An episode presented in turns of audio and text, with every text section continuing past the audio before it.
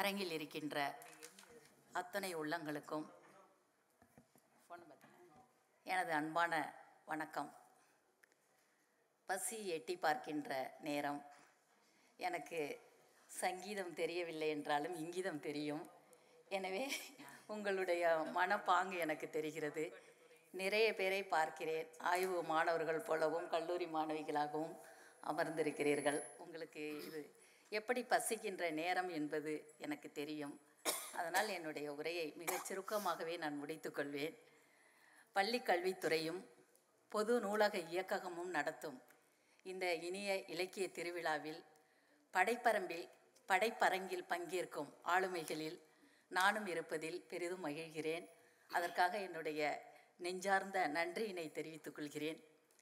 நண்பர்களே மரங்கள் படைக்கப்பட்டதும் உலகிற்கு பூக்கள் கிடைத்தன. பறவைகள் படைக்கப்பட்டதும் உலகிற்கு சிறகுகள் கிடைத்தன. பெண்கள் படைக்கப்பட்டதும் உலகிற்கு நாகரிகம் கிடைத்தது என்கிறது ஒரு சீன பழமொழி. ஆற்றங்கரையில் மனிதகுல வரலாற்றில் ஆற்றங்கரையில் நாகரிகங்கள் தோன்றிய நாள் தொட்டு பெண்களுடைய சமூக பங்களிப்பு என்பது மிக முக்கியத்துவம் வாய்ந்ததாக இருந்து வந்திருக்கிறது. காட்டு தீயை கை தீயாக்க தெரிந்த லாவகம் பெண்களுக்கு தான் கை வந்திருக்கிறது. விவசாயத்திலேயும் நாம் தான் முன்னோடிகளாக இருந்திருக்கிறோம். இந்த அடிப்படையில் இப்படி சில பெண்களுடைய பங்களிப்பு இருக்கும்போது பெண்களை பற்றி எழுதுவது பேசுவது என்பது வேறு பெண்களை பற்றி பெண்களே பேசுவது என்பதும் வேறு. இந்த சூழ்நிலையில் எனது படைப்புகளில் பெண்கள் என்கின்ற ஒரு தலைப்பு தந்திருக்கிறீர்கள்.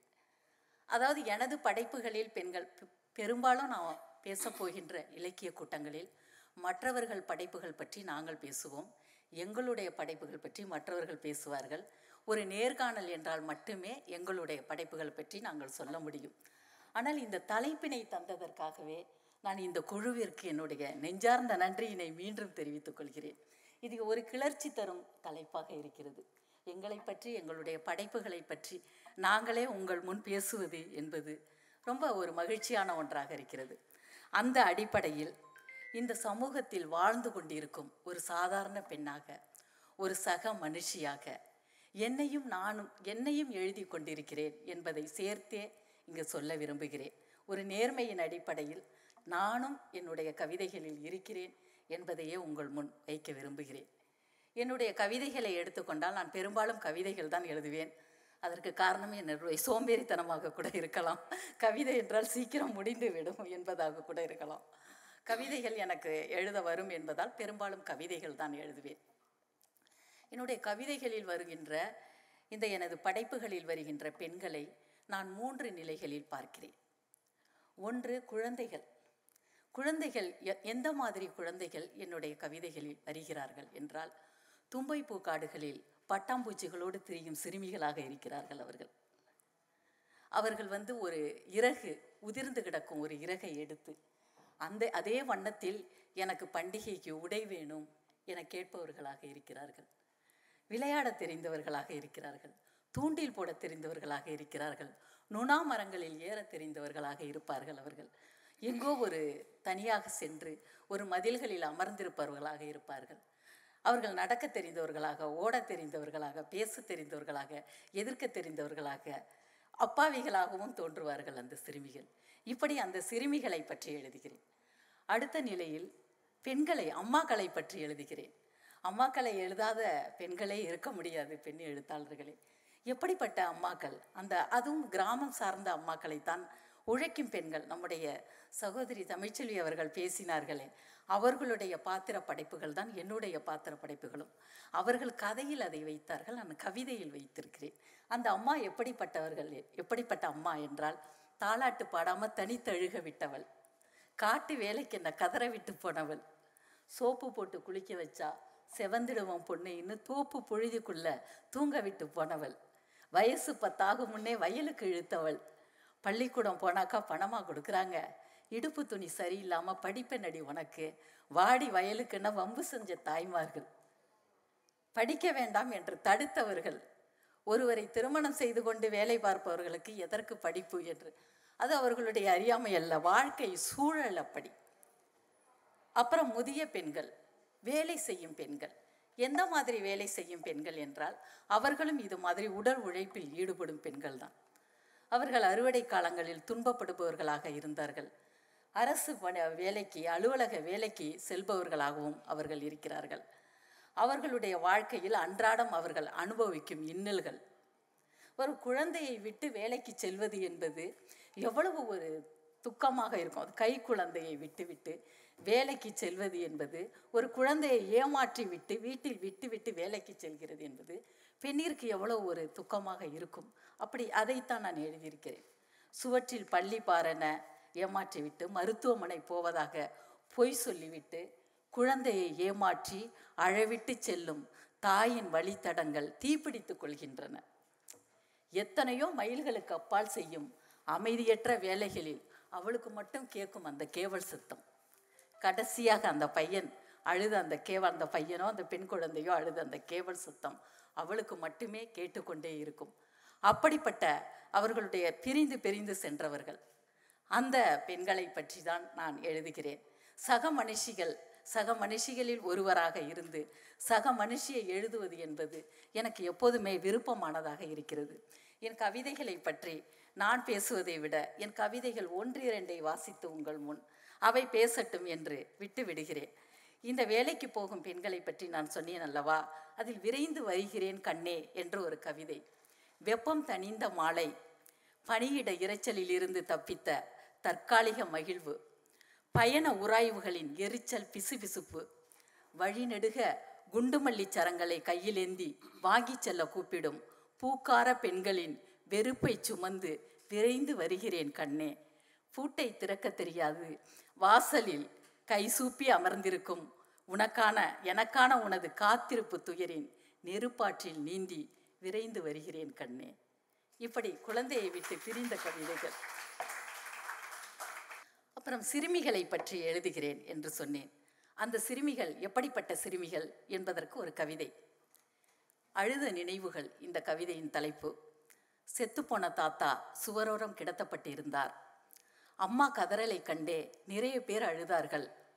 அக்காக்களும் அழுததைக் கண்டு விழி விளிம்பில் எச்சில் கோடி இழுத்து அழுமுகம் காட்டி பானையில் இருந்த பழங்களை எண்ணி வெற்று உலையிட்டேன் வீட்டிற்கு தெரியாமல் அள்ளி கிழங்கெடுக்க போய் மயில் போட்ட பாவாடையை கொடிகளுக்குள் தொலைத்து எடுத்த கிழங்கையும் திருட்டு கொடுத்து வந்த என்னை நிமிர்த்தெடுத்தார் அப்பா. கோடியில் உட்கார்ந்து குமுறி அழுதேன் நிறைய மீன் மாட்டும் ராசியான எனது நீல நரம்பு தூண்டிலை வரால் அறுத்துச் சென்ற வருத்தம் தாளாது தூக்கத்திலும் தேங்கியதாய் இப்பவும் சொல்வாள் அம்மா. சில்லு விளையாட்டில் நெல் காவல் மறக்க மாடுகள் தின்று போனதற்காக கல்லால் அண்ணன் எரிய வந்ததற்கே எப்படி அழுதே நான்? மறைத்துவிட்டு மெல்ல நெளிவி கடைக்கு போகும் அம்மாவுடன் தொடர அழுதாமல் அடிக்காமலேயே அழுது புரள்வேன். அறுவடை முடிந்த வயலில் பந்தம் பந்தமாய் பொறுக்கி வைத்த கதிர்கள் களவு போக நெல்தாள் கிழித்து காலில் வடியும் இரத்தத்தை பார்த்தே வாகை நிலையில் சுருண்டு படுத்து அரை நாள் அழுதேன். சுருட்டை எருமை அக்கறைக்கு போக மாடு திரும்பணும் என இக்கரையில் புதைத்த தாத்தாவின் தலைமாட்டில் அமர்ந்து அக்கறை ஆளொருவர் அதட்டி ஓட்டி விடுவரை அழுது குவித்தேன்.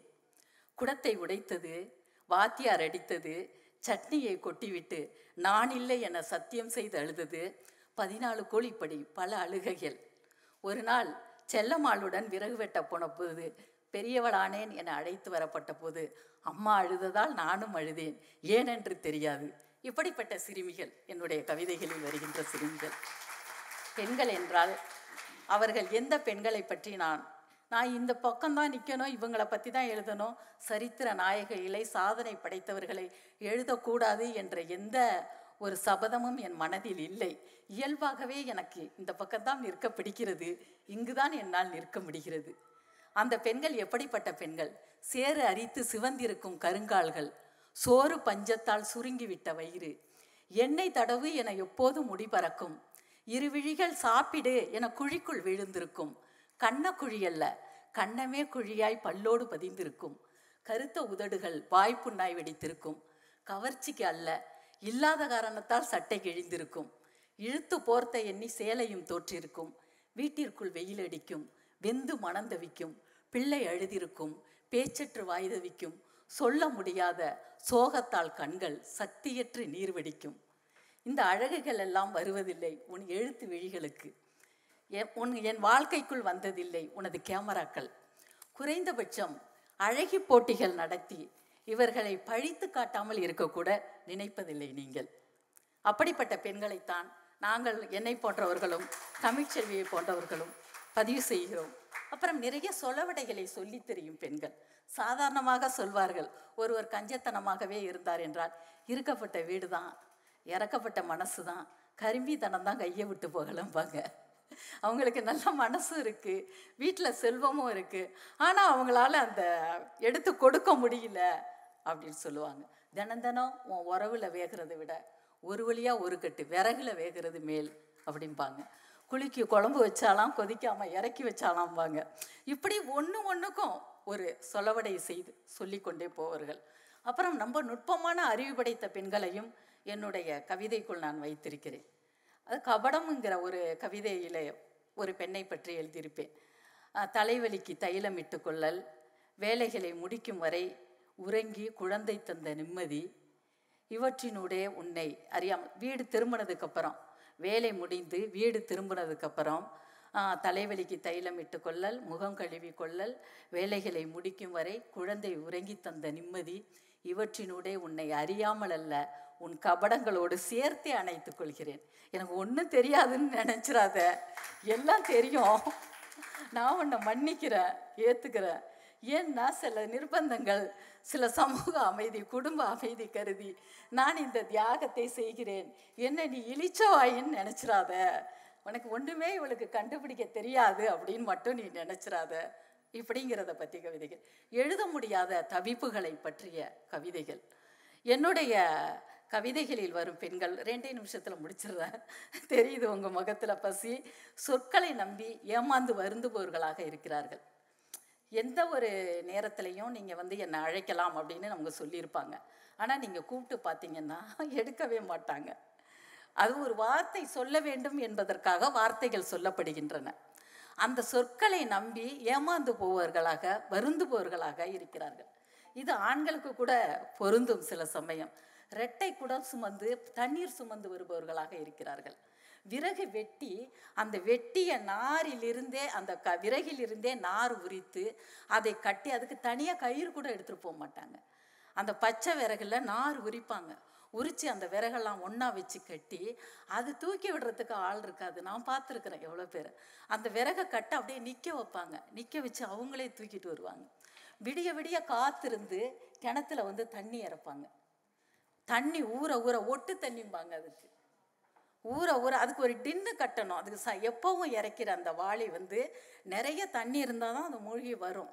அந்த போன உடனேயே அந்த மணலில் அப்படி படுக்கிற மாதிரி ஒரு டின்னு அதுக்கு ரெடி பண்ணுவாங்க. அதை வந்து அந்த த டின்னில் தண்ணி இறைச்சி ரெட்டை குடம் சுமந்து விடிய விடிய கொண்டாந்து வீட்டில் வச்சுட்டு வீட்டு வேலையும் பார்த்துட்டு அதுக்கப்புறம் வேலைக்கும் செல்கிற பெண்களாக இருப்பார்கள்.